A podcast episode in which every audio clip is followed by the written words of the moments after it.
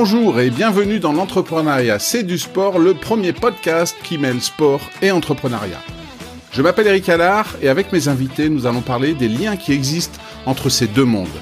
Car entreprendre, c'est au sens large du terme vouloir mener à bien un projet, que ce soit dans le sport ou dans le business. En parlant de sport, je ferai le parallèle avec ce que vivent au quotidien mes invités, qu'ils soient dirigeants, managers ou entrepreneurs. Nous évoquerons les valeurs communes à ces deux univers, comme par exemple l'esprit d'équipe, la confiance en soi, la résilience ou encore la vision à long terme nécessaire à l'accomplissement des objectifs et à l'entretien de la motivation. Et les expériences partagées par mes invités vous aideront sûrement dans l'atteinte de vos propres projets. Si l'épisode que vous allez écouter vous plaît, ou ce podcast en général, n'hésitez pas à lui donner 5 étoiles sur votre plateforme préférée, Spotify, Apple Podcast ou Deezer. Vous êtes prêts? Alors c'est parti pour une nouvelle rencontre dans l'entrepreneuriat, c'est du sport. Bonjour à tous et bienvenue dans un nouvel épisode du podcast L'entrepreneuriat, c'est du sport. Mon invité du jour, Juliette Cadeau. Bonjour Juliette. Bonjour Eric. Alors Juliette, je te remercie d'être avec nous aujourd'hui et euh, pour te présenter, qu'est-ce que je peux dire? Tu es une entrepreneuse spécialiste de, de la communication, c'est bien ça? Oui, c'est ça, exactement, Eric. Tu as bien révisé. voilà, donc oui, oui, bah, j'ai révisé un petit peu. On a préparé ensemble, et donc euh, plutôt comme digital, tu euh, euh tu euh, un, tu fais partie des, des top 100 des, des créateurs LinkedIn France, hein, et, et donc est-ce que tu peux nous dire un petit peu comment t'en es arrivé à, à, être maintenant une spécialiste de la com digital et qu'est-ce qui te plaît et comment comment t'en es arrivé là? Ah bah c'est assez marrant comme histoire parce que moi ça a été une succession euh, d'opportunités que j'ai saisies parce que j'ai mis un petit peu de temps avant de me trouver, très honnêtement. Euh, c'est-à-dire que moi, j'ai euh, j'ai commencé par un bac général, comme tout le monde, enfin comme tout le monde, comme beaucoup en tout cas. ensuite, comme je suis une, on en parlera peut-être, hein, mais comme je suis une polyvalente née, j'hésitais entre deux choses complètement différentes à la sortie de mes études, enfin à la sortie de mon bac, donc à l'entrée de mes études. J'étais entre, entre faire du droit et de la mode. Donc absolument rien à voir. Mais la com, tu remarqueras qu'en fait, je suis dans la com, mais euh, euh, ça a jamais été une option en fait quand je, je pensais à mes études. Je sais pas pourquoi, j'en ai aucune idée. Euh, mais en tout cas, j'y avais jamais pensé. Donc euh, je choisis de commencer par du droit parce qu'en fait, c'est la chose que j'ai moins envie de faire des deux finalement. Donc je me dis bon bah on va balayer cette option, mais j'aurais regretté, je pense, si j'avais pas testé. C'était très intéressant, euh, mais c'était très intéressant pour ma culture générale parce que je n'avais pas la logique droit. Euh, le droit c'est un langage, le droit c'est une logique, c'est une manière de penser euh, que je n'ai pas eu et que je n'ai pas réussi à avoir. Euh, donc euh, j'ai euh, arrêté après une année, mais l'année s'était très bien passée, mais voilà c'était pas fait pour moi. Et donc ensuite j'ai commencé des études de stylisme à Paris. Donc là ça nous ramène en 2000 en 2011 euh, je sais plus, 2011 ou 2012, bref, ça, ça ne nous rajeunit pas, Eric. Euh, en tout cas, euh, donc j'ai commencé, j'ai entamé ces études de stylisme euh, et donc j'ai fait trois ans. Euh, donc je suis sortie avec un diplôme de styliste modéliste en poche. Et il s'avère que pile au moment ou même avant en fait d'avoir mon diplôme, une de mes amies d'enfance m'envoie la une annonce disant que un magazine que j'adore, que je lis énormément, euh, recherche un, une rédactrice mode, un journaliste mode, euh, soit dans deux cas de figure, soit un journaliste qui aime la mode, soit un styliste qui aime écrire. Ils sont pas fermés. Donc en fait, euh, moi j'ai toujours écrit. J'en ferai un post LinkedIn un jour, mais effectivement, c'est que depuis peu de temps que j'ai compris que, que écrire était un vrai truc, était un vrai, une vraie compétence parce que pour moi c'était tellement naturel que euh, pour moi tout le monde savait écrire. Et il s'avère que je savais bien écrire, donc je, je postule. Ça se passe très bien. Donc j'ai commencé ma carrière comme ça dans le digital, puisqu'il s'agissait d'un magazine uniquement web. Et donc j'ai commencé à apprendre les rudiments de la création de contenu, euh, articles bien évidemment, puisque mon job euh, de base était surtout d'être journaliste, hein, mais aussi la gestion de projet éditorial, puisque bah voilà mener tout ça pour un magazine, des vidéos, des podcasts, etc., etc. Euh, une fois que j'ai euh, j'ai fait trois ans dans cette entreprise et euh, je suis partie dans une agence qui appartient à un très gros groupe. Une agence de communication. Et pareil, en fait, c'était une opportunité. C'est parce qu'à cette époque-là, euh, ayant fait des études assez courtes, puisque les études d'art et de stylisme, à moins d'aller jusqu'à un DSA, c'est plutôt euh, des, des, des, licences hein, généralement. Donc moi, j'ai commencé à travailler la veille de mes 22 ans. Ce qui fait que j'arrive, euh, en sortant de ce magazine, euh, après trois ans, donc j'arrive à tout juste 25 ans, j'ai pas envie d'être pigiste et il n'y avait pas de place dans d'autres rédactions. Euh, donc en fait, j'ai saisi une opportunité quand on m'a proposé de prendre un poste dans un euh, en tant que content manager, je connaissais pas trop puisque j'étais pas de ce milieu-là à la base. Et en fait, euh, on m'a proposé ce poste euh, dans cette euh, agence de communication, donc avait un poste en hybride entre la communication et la rédaction. donc c'est comme ça que je suis arrivée dans la com.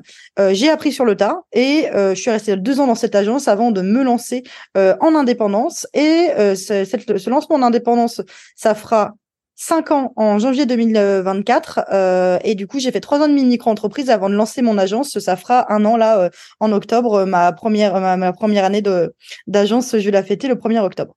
Et, comment tu comment tu as senti un moment que tu voulais euh, être indépendante Tu avais eu ces expériences à la fois en tant que euh, spécialiste de la mode qui écrivait des articles, après dans cette agence de communication. Qu'est-ce qui a fait? À un moment tu t'es dit bah maintenant j'ai envie euh, d'avoir euh, les rênes en main et puis de, gérer moi-même. C'est c'est quelque chose qui te manquait dans ces agences ou toi tu as toujours eu en toi cette envie d'être entre entrepreneur? Non, je l'ai toujours eu en moi. Je suis d'une nature extrêmement indépendante en fait. Euh, je suis un peu d'une nature, je fais ce que je veux. Je suis un peu une sale gosse en fait. Hein, il faut le savoir. le cauchemar des parents. Euh, et j'ai toujours été comme ça. Donc, je pense que ça a toujours fait partie de moi. Après, le fait de me lancer, euh, ça a été euh, un chemin plus compliqué parce qu'en fait, je faisais partie de ces personnes qui euh, ne venant pas d'un milieu entrepreneurial, euh, mais, mais mon père est dans le libéral, hein, c'est une profession médicale, c'est pas tout à fait l'entrepreneuriat, donc j'avais j'avais pas euh, j'avais pas l'image et les exemples d'entrepreneuriat autour de moi ou très peu ou très loin, ce qui fait qu'en fait je faisais partie de ces personnes qui pensaient que pour être entrepreneur il fallait avoir la bonne idée. Le produit qui allait tout changer, le truc. En fait, je considérais pas les services comme vecteur d'entrepreneuriat. Alors que si, carrément. Et en fait, euh, si je me suis lancée, c'est parce que j'ai pas eu le choix. C'est parce que je me suis fait virer de mon agence euh, et de manière un petit peu euh, compliquée, ce qui fait que je n'ai pas eu le temps de chercher un autre poste. et donc, en fait, c'est des clients de l'agence qui voulaient arrêter de bosser avec cette agence aussi et qui m'ont dit, Juliette, est-ce que tu fais du free? Et je dis, bah maintenant, oui. Donc c'est comme ça que ça s'est passé. Mais en fait, si j'avais pas eu ce coup de pied, donc maintenant je me suis fait virer de, cette agence et ça n'a pas été une expérience très facile sur le coup, mais maintenant je les remercie parce que sans ça, j'aurais jamais eu, euh, ou alors je l'aurais eu plus tard, euh, le coup de pied aux fesses qu'il me fallait en fait pour vraiment me lancer, alors que ça faisait de, depuis mais que je suis gamine en fait que je voulais être indépendante. Et, donc, première expérience, euh, comme beaucoup en micro-entreprise, aujourd'hui tu as créé ton agence, ça veut dire que euh, tu as des personnes qui que tu as salariées ou tu as des freelances qui bossent pour toi? Comment ça s'organise euh, aujourd'hui ton, ton agence proprement dite? Alors aujourd'hui, pour l'instant, je ne fonctionne qu'avec des personnes en freelance. Euh, je suis en train euh, de réfléchir à un business plan pour pouvoir euh, embaucher parce que c'est euh, mon objectif. Mais pour l'instant, ce sont des personnes qui sont en freelance. Donc euh, j'ai euh, trois personnes, bientôt quatre, qui bossent avec moi de manière très régulière. J'ai une rédactrice puisque moi, mon agence est spécialisée dans le contenu, dans la dans le contenu. Donc j'ai une rédactrice, une social media manager et une personne qui se charge de l'administratif puisque bah la, la gestion administrative c'est un métier et c'est pas le mien. Alors comment on le voit, euh, ce que tu as pu nous expliquer, donc euh, d'abord du droit, de la mode, euh, de la rédaction d'articles dans une agence, après ta propre entreprise, bah, ça, ressemble parfois à ce que peuvent faire des, jeunes sportifs hein, quand ils sont adolescents, bah, ils, touchent à plusieurs sports, puis à un moment ils viennent à se spécialiser. Et justement en termes de sport, est-ce qu'il est-ce que toi il y a un sport qui qui quand tu étais plus jeune t'a plu et dans lequel peut-être à un moment tu t'es dit tiens j'aimerais bien être une championne? Alors jamais jusqu'au point de me dire euh, je veux être une championne, euh, championne parce qu'en fait euh, je suis pas une grande fan de la discipline en général. Euh, je suis mmh. quelqu'un j'aime le chaos. Euh, donc même si je suis très disciplinée, tu vois là en fait c'est très il y a beaucoup de dichotomie en moi quand je te dis ça parce que pour le coup dans mon entreprise je suis extrêmement disciplinée. Il y a rien qui est rendu en retard avec mes clients. je prends sur mes week-ends pour bosser etc quand j'en a besoin etc etc. Mais euh, toujours est-il que sur le sport, euh, moi j'ai toujours bien, je, suis assez sportive, hein, je suis pas du tout, euh, je rechigne pas à faire du sport, j'aime bien ça, etc. après pour le coup, j'ai jamais envisagé en fait de faire un, un sport à haut niveau. Tu vois, ça n'a jamais été une option pour moi dans le sens où en fait je trouvais que j'avais pas suffisamment la passion pour couper tout ce que ça, enfin tout ce que ça implique en mmh. fait comme sacrifice euh, de d'être sportif de haut niveau. Mais si j'avais dû choisir un sport, si tu me demandes là aujourd'hui, euh, je pense que ça aurait été un sport de combat parce que j'aime bien ça. Alors, il y, en a, y en a plusieurs. Ça serait quoi? La boxe Ça serait du karaté Est-ce que tu en as pratiqué déjà? Ouais, moi je faisais de la boxe française, donc je dirais plutôt la savate effectivement. Ah oui, donc euh, pied-point, hein, c'est ça, la différence avec la boxe anglaise.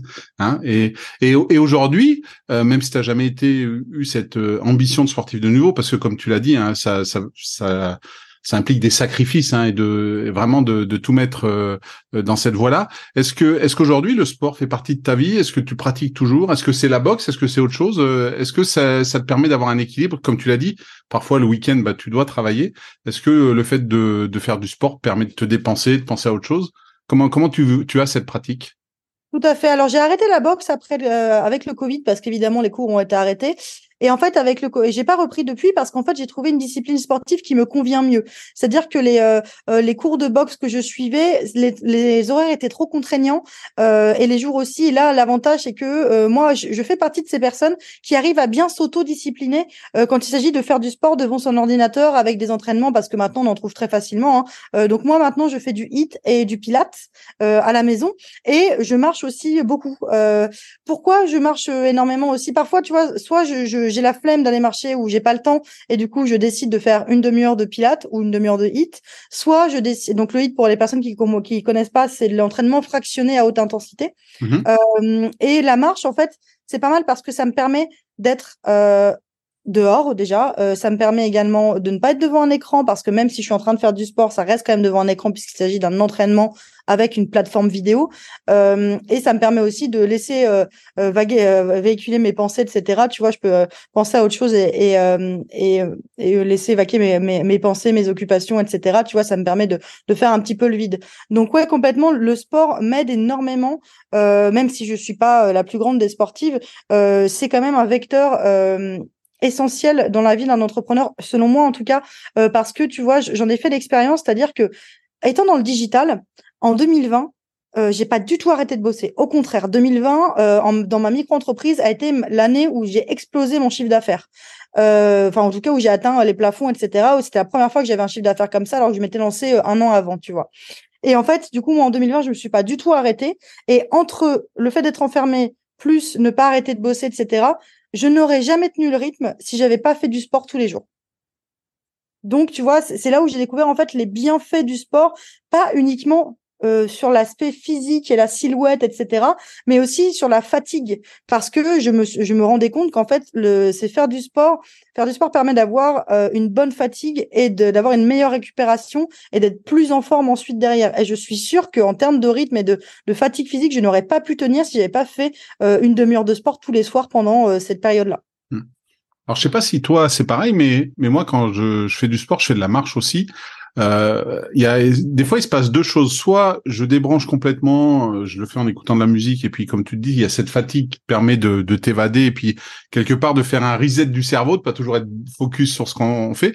Et d'autres fois, par contre, bah, le fait de marcher comme ça, ça me permet, il y a des idées qui émergent, et, et je, je peux écouter un podcast ou tout ça, et ou en même temps, des fois il y a des choses qui se débloquent parce que ben, l'environnement change. Est-ce que toi, tu as aussi euh, ce genre de, de phénomène qui se passe?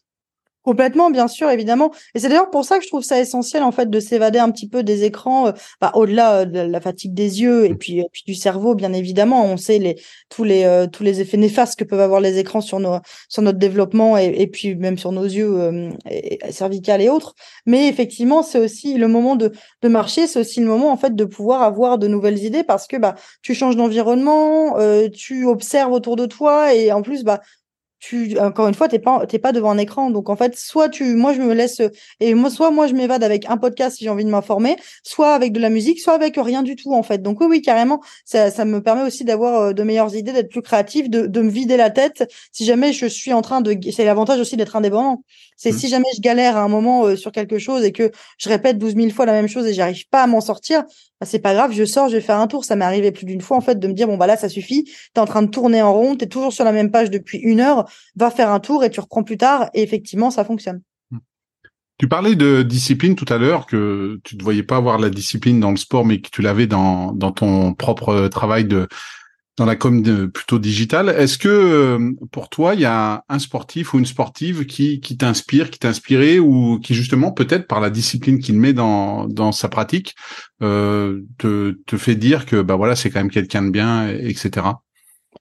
Alors très honnêtement, en fait, moi, tu vois, je suis pas, j'aime bien le sport, mais je suis pas totalement, euh, je suis pas non plus une, je suis pas tout à fait les, la, le quotidien d'un sportif. Après, moi, un sportif qui m'a marqué personnellement, euh, c'était Martin Fourcade. Euh, ah parce mmh. que euh, moi, je suis, euh, alors, je suis pas une spécialiste non plus. Encore une fois, hein, ne venez pas me poser des questions. mais, mais en fait, j'aime beaucoup les JO d'hiver. Je ne saurais pas te dire pourquoi, mais j'adore les JO d'hiver.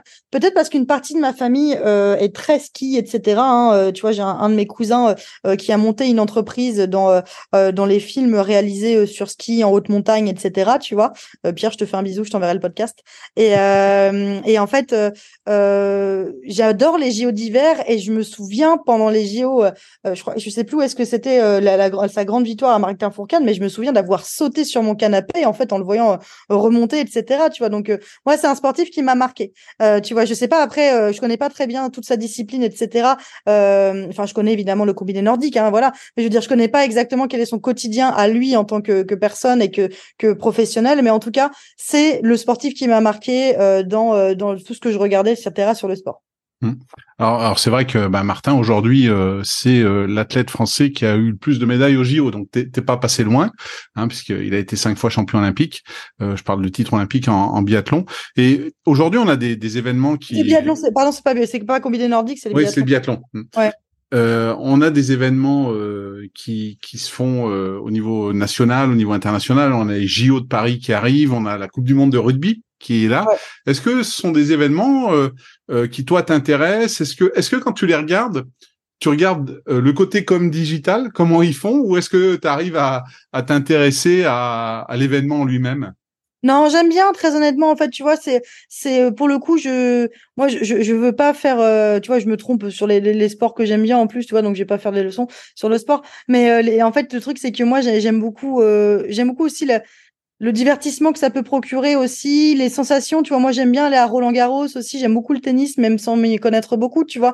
Euh, mais effectivement, non, non. alors les JO, les JO de, de 2024, alors pour nous Parisiens, c'est quand même un gros stress. Euh, du coup, je sais pas du tout comment ça va se passer. Bah, du coup, je t'avoue que les JO, les JO, moi, j'ai hâte parce que ça va être une émulation dans la ville qui va être assez incroyable.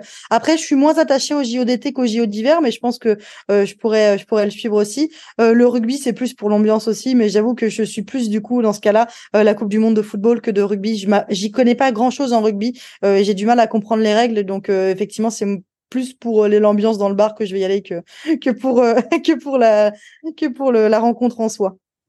Et dans ton rôle d'entrepreneur, aujourd'hui, tu, tu disais, tu, tu bosses avec des freelances, tu, peut-être tu envisages de faire un business plan pour embaucher du monde. Euh, c'est important pour toi dans, dans cette notion d'équipe telle qu'on peut l'avoir dans, avec des sportifs où ben, on a tous un objectif commun, on s'entraide, on peut avoir des capacités différentes. Hein. Si on parle du rugby, ben, il y a euh, les huit devant, ben, ils sont plutôt plus forts et courent moins vite que ceux de derrière, mais c'est ça aussi qui fait la force. Comme toi aujourd'hui, ben, tu vas avoir peut-être un spécialiste euh, des réseaux sociaux, un autre spécialiste graphique. C'est c'est important d'avoir cette à la fois cette complémentarité dans une équipe, mais également cette diversité qui fait que tu peux répondre à plus de choses. Complètement, effectivement. Hein, euh, en plus, moi, je suis sur une communication 360. J'en parle souvent, mais moi, je suis pas une, énorme fan de des gens qui, crient au fait de se nicher parce qu'en disant que c'est le seul vecteur de réussite. Je suis pas d'accord. En fait, je suis d'accord. Je suis tout d'accord avec toi. En fait, sur la pluralité euh, des euh, la pluralité en fait des projets, des personnes, etc. C'est ce qui permet de faire une force et c'est ce qui permet en fait de faire une équipe aussi. Je te dirais même la pluralité des la pluralité des personnalités aussi parce que travailler ensemble, c'est se parler presque tous les jours, c'est euh, mener des projets à bien ensemble et j'en sais quelque chose, mais déléguer, c'est aussi faire confiance à son équipe parce que déléguer, c'est apprendre euh, le fait que la chose ne sera pas exactement faite comme toi tu l'imaginais et il faut l'accepter. Donc ça, c'est extrêmement important pour moi en fait d'avoir aussi euh, beaucoup de transparence comme dans une équipe, beaucoup de communication comme dans une équipe et une stratégie comme avant un match important. Et, euh, et dans, dans, ta manière, euh, dans la manière que tu as de gérer euh, des freelances aujourd'hui, peut-être demain des personnes de ton équipe, est-ce que pour toi, il y a, y a, un modèle de coach, d'entraîneur qui, qui lui, dans la manière dont il gère son équipe, pourrait t'inspirer comme comme peut le faire Martin en tant que sportif? Est-ce que est-ce que tu as un nom d'entraîneur ou de coach en tête qui, pour toi, te dit bah ouais, il, il, a un objectif qui est élevé, mais il mène bien son équipe et il arrive à gérer justement toutes ces disparités pour atteindre l'objectif? J'ai beaucoup pensé, tu vois, euh, à cette question-là. C'est celle que je redoutais un peu parce que j'ai pas vraiment de nom. Et le seul nom qui me venait en tête, c'est vraiment l'anti-personne auquel je me disais, c'est plutôt alors Philippe Lucas, c'est le mec que je verrais pas du tout en société. tu vois, je me disais, la vache, si tu le mettais comme manager, ce serait assez incroyable, mais un peu difficile, je pense, pour les managers, quoi. Donc non, très honnêtement. Hein L'entraîneur de natation. Ouais, tout à fait, ouais, exactement. Donc euh, ça m'a fait penser à ça. Je voulais te faire, la, je, voulais te faire la blague, mais non, très honnêtement, je m'y connais pas assez pour pouvoir te, pour pouvoir te répondre. Euh, mais effectivement, je pense que le parallèle que tu fais est intéressant, Eric, où effectivement. Euh, manager, c'est un peu aussi coacher de temps en temps en fait. C'est aussi avoir des, euh, c'est aussi motiver, c'est aussi être un cheerleader. Euh, et j'en avais fait une vidéo d'ailleurs, j'en avais parlé, mais c'est qu'en fait, je trouve que là-dessus, il faut pas oublier quand on manage des équipes en tant que manager ou en tant que personne freelance référente, hein, parce que du coup, moi, je ces, ces personnes-là ne sont pas mes, salariés, mais disons que on travaille ensemble comme si ça l'était parfois euh, euh, sur les projets en tout cas. Euh, puisque c'est moi qui, qui, qui fais les commandes, etc. Mais euh, je trouve que c'est dommage en fait parce que on a toujours tendance à dire quand ça va pas et pas assez quand ça va.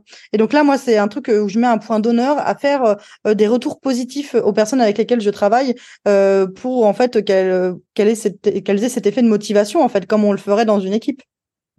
Et si on, si on en revient à Philippe Lucas, il y a, y a certains athlètes qui allaient chez lui parce que justement, tu t'en parlais tout à l'heure quand tu étais devenue euh, indépendante, et ils ont, ils avaient besoin de ce coup de pied aux fesses. Ouais. Et il y en a qui allaient chercher Philippe parce que, ben justement, ils savaient que c'était quelqu'un qui est dur. Hein, il y a beaucoup de vidéos qui tournent sur lui où on le voit euh, gueuler sur ses athlètes, ses nageurs, d'une manière où, où tu te dis mais s'il me parle comme ça, j'arrête. Mais mais en fait, euh, est-ce que est-ce que tu peux comprendre que à un certain moment, toi tu l'as dit toi-même, tu as eu ce coup de pied aux fesses, que toi, en tant que manager ou en tant, euh, même si c'est des freelances, en tant que chef de projet, il y a des moments où tu, tu dois être un petit peu dur avec eux pour les bousculer, pour leur dire, bah, écoutez, là, je vous ai demandé il y a une semaine, c'est toujours pas là. Euh, dites-moi ce qu'il en est, quoi. C'est, c'est pas toujours facile hein, d'être manager et des fois, bah, faut être euh, bienveillant et d'autres fois, faut aussi rentrer un peu dedans, quoi. Ouais, bien sûr. Bah, je suis complètement d'accord avec toi. Hein, ça, c'est sûr. Et de toute façon, je pense que tout est affaire de communication.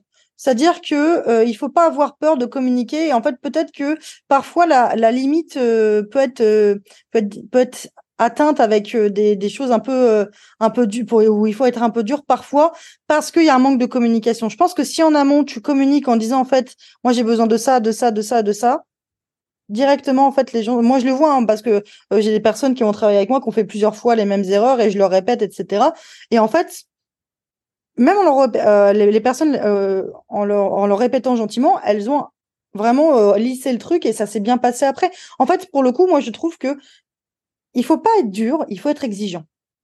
Ça, ça la différence, c'est qu'en fait, t'as pas, si t'es exigeant et que tu montres qu'en fait, euh, voilà, tu, tu es euh, vigilant, tu fais attention, etc.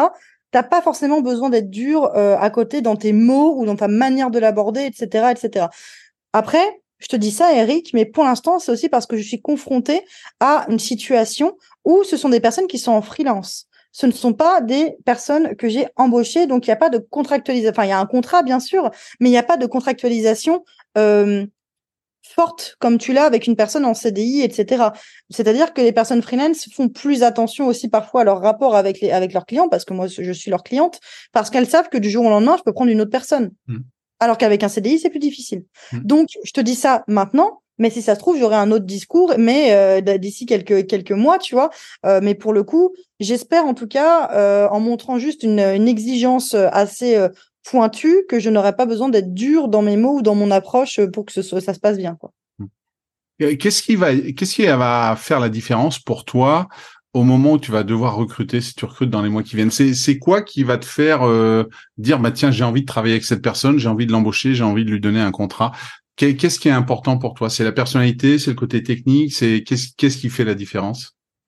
Ce sera un peu des deux, très honnêtement, parce que le, côté technique et les, euh, les, compétences professionnelles vont évidemment jouer. Après, il euh, faudra aussi les, mettre par rapport au niveau de salaire que j'ai proposé. Ça, moi, là-dessus, euh, j'ai vécu à Paris en étant payé au SMIC. Donc, en fait, je sais que si je mets un salaire qui est pas très élevé, bah, j'ai pas devoir euh, enfin j'ai pas à faire comme toutes les boîtes où euh, où en fait je te propose un SMIC mais par contre il faut aies 10 ans d'expérience. Enfin il y a un moment où il faut être un petit peu un petit peu faire quoi tout simplement. Enfin faut avoir conscience un petit peu des choses.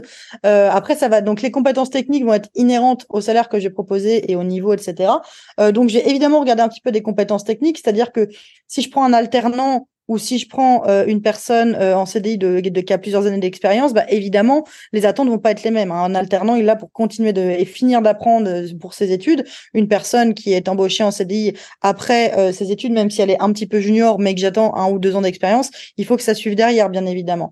En revanche, je pense que ce qui va surtout jouer, c'est premièrement d'avoir un fit humain, d'avoir un feeling en fait avec cette personne, parce que encore une fois, en fait, moi, c'est quelque chose que je dis souvent, c'est qu'on passe minimum cinq jours par semaine dans notre vie en fait au travail. Donc il faut pouvoir euh, sans avoir non plus une relation de patron copain parce que ça aussi moi je l'ai subi et je sais que c'est pas facile pour les salariés. Il faut faire attention en fait à ça.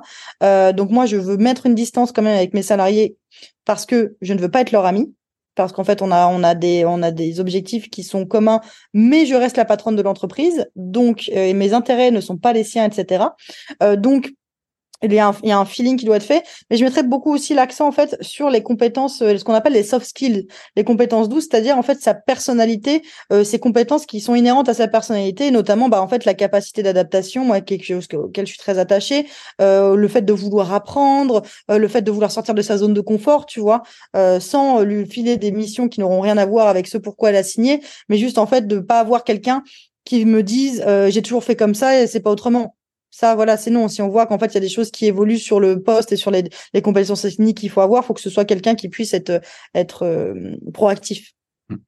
Et dans toutes les qualités que tu as pu citer là euh, depuis le début, est-ce qu'il y en a une que tu n'as pas, que tu associes aux sportifs de haut niveau et que tu aimerais avoir aujourd'hui dans, dans ton quotidien? Oh bah le fait d'être un peu plus discipliné. bah, tu, tu, nous as dit que tu étais discipliné dans le travail, mais toujours un peu à Disons que c'est toujours un peu le chaos, c'est toujours un peu chaotique. C'est-à-dire qu'en fait, je suis du genre à commencer une tâche, à, après en finir une autre, etc. Donc j'essaye de le faire. Euh, en fait, c'est surtout cette discipline-là que j'ai, parce que comme je te disais, moi, il n'y a jamais rien qui est rendu en retard, etc. Mais par contre, je me, parfois, je me fatigue inutilement en fait, et je fais des trucs, et je fais, euh, euh, je priorise pas assez, etc., etc. Et je me mets de côté moi-même. Euh, donc en fait, ce serait plutôt euh, la discipline aussi sur la récupération. Mmh. Ça en fait partie et que et en fait la, récupération fait partie du sport. Donc ça c'est c'est plutôt le côté euh, discipline euh, focus sur tout ça. C'est ce côté-là de la discipline, c'est le fait de savoir être focus euh, sur une tâche sur un instant T et éviter de s'éparpiller. Est-ce que t'as pas toujours un petit peu besoin de ce, coup de pied aux fesses, comme tu disais, où il, voilà, ben il me reste que deux jours et j'ai plus le choix et finalement ce qui ressemble à ce qu'on appelle la procrastination. Est-ce que est-ce que tu fonctionnes pas un petit peu comme ça avec cette adrénaline où où tu te dis bah voilà, euh, je suis discipliné, mais voilà, j'ai quand même besoin de ce coup de pied aux fesses euh, un peu au quotidien qui me fait avancer ou ou c'est autre chose? Non, pas vraiment. C'est juste en fait que je suis, euh, moi j'ai un j'ai un petit problème de, l'attention en général en fait. Je suis un peu le, je suis un peu l'enfant qui suit le papillon, tu vois. Donc en fait c'est euh, euh, c'est ça le problème, c'est que j'ai du mal en fait à me focus, c'est parce que je m'ennuie très très vite en fait.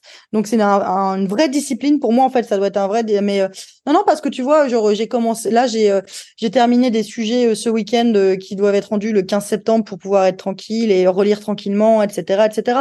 Donc en fait je j'essaye d'éviter de procrastiner au maximum, mais c'est tout en fait. C'est euh, et donc là peut-être que ce qui me manque aussi, c'est la discipline du repos. C'est qu'en fait, je suis dans le toujours plus tout le temps. Donc en fait, tu vois, quand j'ai terminé une tâche, bah il y a un nouveau truc qui signé et je prends des, des calls clients alors que j'ai pas terminé un truc, etc., etc. Donc en fait, comme je suis toujours dans le fait d'avancer, d'avancer, d'avancer, d'avancer, bah j'oublie de me reposer. Et donc c'est pour ça que j'ai toujours 12 euh, 000 trucs en même temps parce qu'en fait, je fais 12 000 trucs en même temps. Et justement, dans les trucs euh, qui arrivent dans les semaines, dans les mois qui viennent, euh, c'est quoi tes gros projets? Je sais que tu vas peut-être pouvoir nous en dire un, un, petit peu plus. Tu as sorti un e-book il y a pas longtemps. Hein, tu, si euh, que, que j'ai eu entre les mains et justement qui euh, qui aide euh, les, les, entrepreneurs indépendants à, avec tes idées à créer des postes et, et, à se faire connaître. Tu peux peut-être nous en parler un petit peu plus toi-même. Tu auras les meilleurs mots que que moi, je pense. Ouais, tout à fait. Merci Eric. Bah effectivement, j'ai créé un, e-book, donc un livre digital euh, dans lequel je recense 50 idées de post LinkedIn euh, pour transformer ses clients, euh, ses, lecteurs en clients. pourquoi? Parce qu'en fait, j'ai remarqué qu'il y avait beaucoup de guides sur LinkedIn en général pour pouvoir voilà faire des posts à un million de vues, faire des posts avec beaucoup d'impressions, etc. Sauf qu'en fait, il y a beaucoup de personnes sur LinkedIn qui utilisent la plateforme pour aller chercher de la clientèle et pas forcément pour être vu. Euh, il y a des personnes qui n'ont pas beaucoup d'abonnés, mais qui pourtant vendent très bien via LinkedIn grâce à des posts ciblés. Donc c'est ça que je voulais euh, proposer euh, aux personnes qui me suivent et à mes clients. En fait, c'est tout simplement d'avoir d'avoir des idées de posts qui servent des objectifs business plutôt que des objectifs de visibilité, de notoriété, etc. mais donc dans les gros projets, bah alors il y a un deuxième e-book que je suis en train de faire là, euh, parce que je prends trois semaines de vacances en octobre, donc comme ça, je vais le sortir un petit peu avant euh, euh, pour pouvoir avoir des revenus passifs pendant mes vacances. donc ça, et je suis en train de monter deux autres entreprises. donc, il va te falloir de la discipline et des longs week-ends alors. C'est ça mon problème. Ouais, ouais, je suis en train de monter deux autres entreprises à côté, bah, de une avec euh, une créatrice de contenu sur LinkedIn aussi que tu connais sûrement qui s'appelle Melissa Osmani, euh, mm-hmm. qui est mon binôme.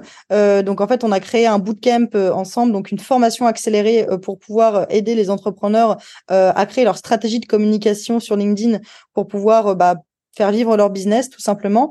Euh, donc en fait, on est en train de structurer ça pour que ça devienne euh, officiel puisqu'on va lancer euh, une nouvelle saison du bootcamp cet hiver mhm.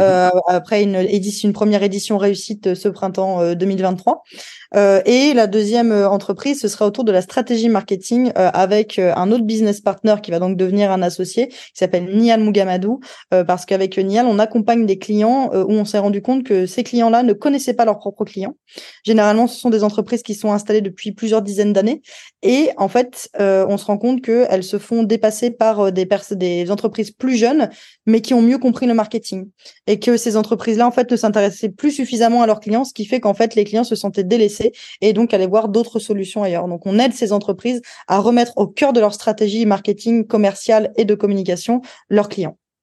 Donc c'est pour ça que tu prends trois semaines de vacances en octobre parce que tu sais qu'après tu n'en auras plus. Exactement. et donc le, deuxième euh, e-book sort euh, courant septembre, c'est ça? Début octobre. Début octobre. Eh ben écoute, euh, on, on, suivra ça avec attention parce que ben comme pour euh, pour tous les invités Juliette, je ne manquerai pas de mettre les liens qui permettent à tout le monde de te suivre à la fois sur LinkedIn mais également sur euh, sur tes différents réseaux ou sites web. en tout cas, ben, je te remercie beaucoup pour cet échange, c'est très instructif et qui donne envie de de faire exploser sa com comme tu le dis si bien dans dans ton ton storytelling. Et puis qu'est-ce que je peux te souhaiter d'autre de bien finir ton ebook et bien profiter de tes vacances? Ouais, bah merci beaucoup Eric, merci beaucoup à toi pour l'invitation. C'était chouette euh, de, de parler d'entrepreneuriat via le prisme du sport. J'aime beaucoup ton podcast et ton approche. Désolée, hein, j'ai pas tout, toutes les réponses au niveau du sport, mais en tout cas, moi, j'étais très contente de cet échange. Eh ben, euh, plaisir partagé. Je te remercie beaucoup. Et à tous les auditeurs, je vous donne bien sûr rendez-vous très vite pour un nouvel épisode du podcast L'entrepreneuriat, c'est du sport.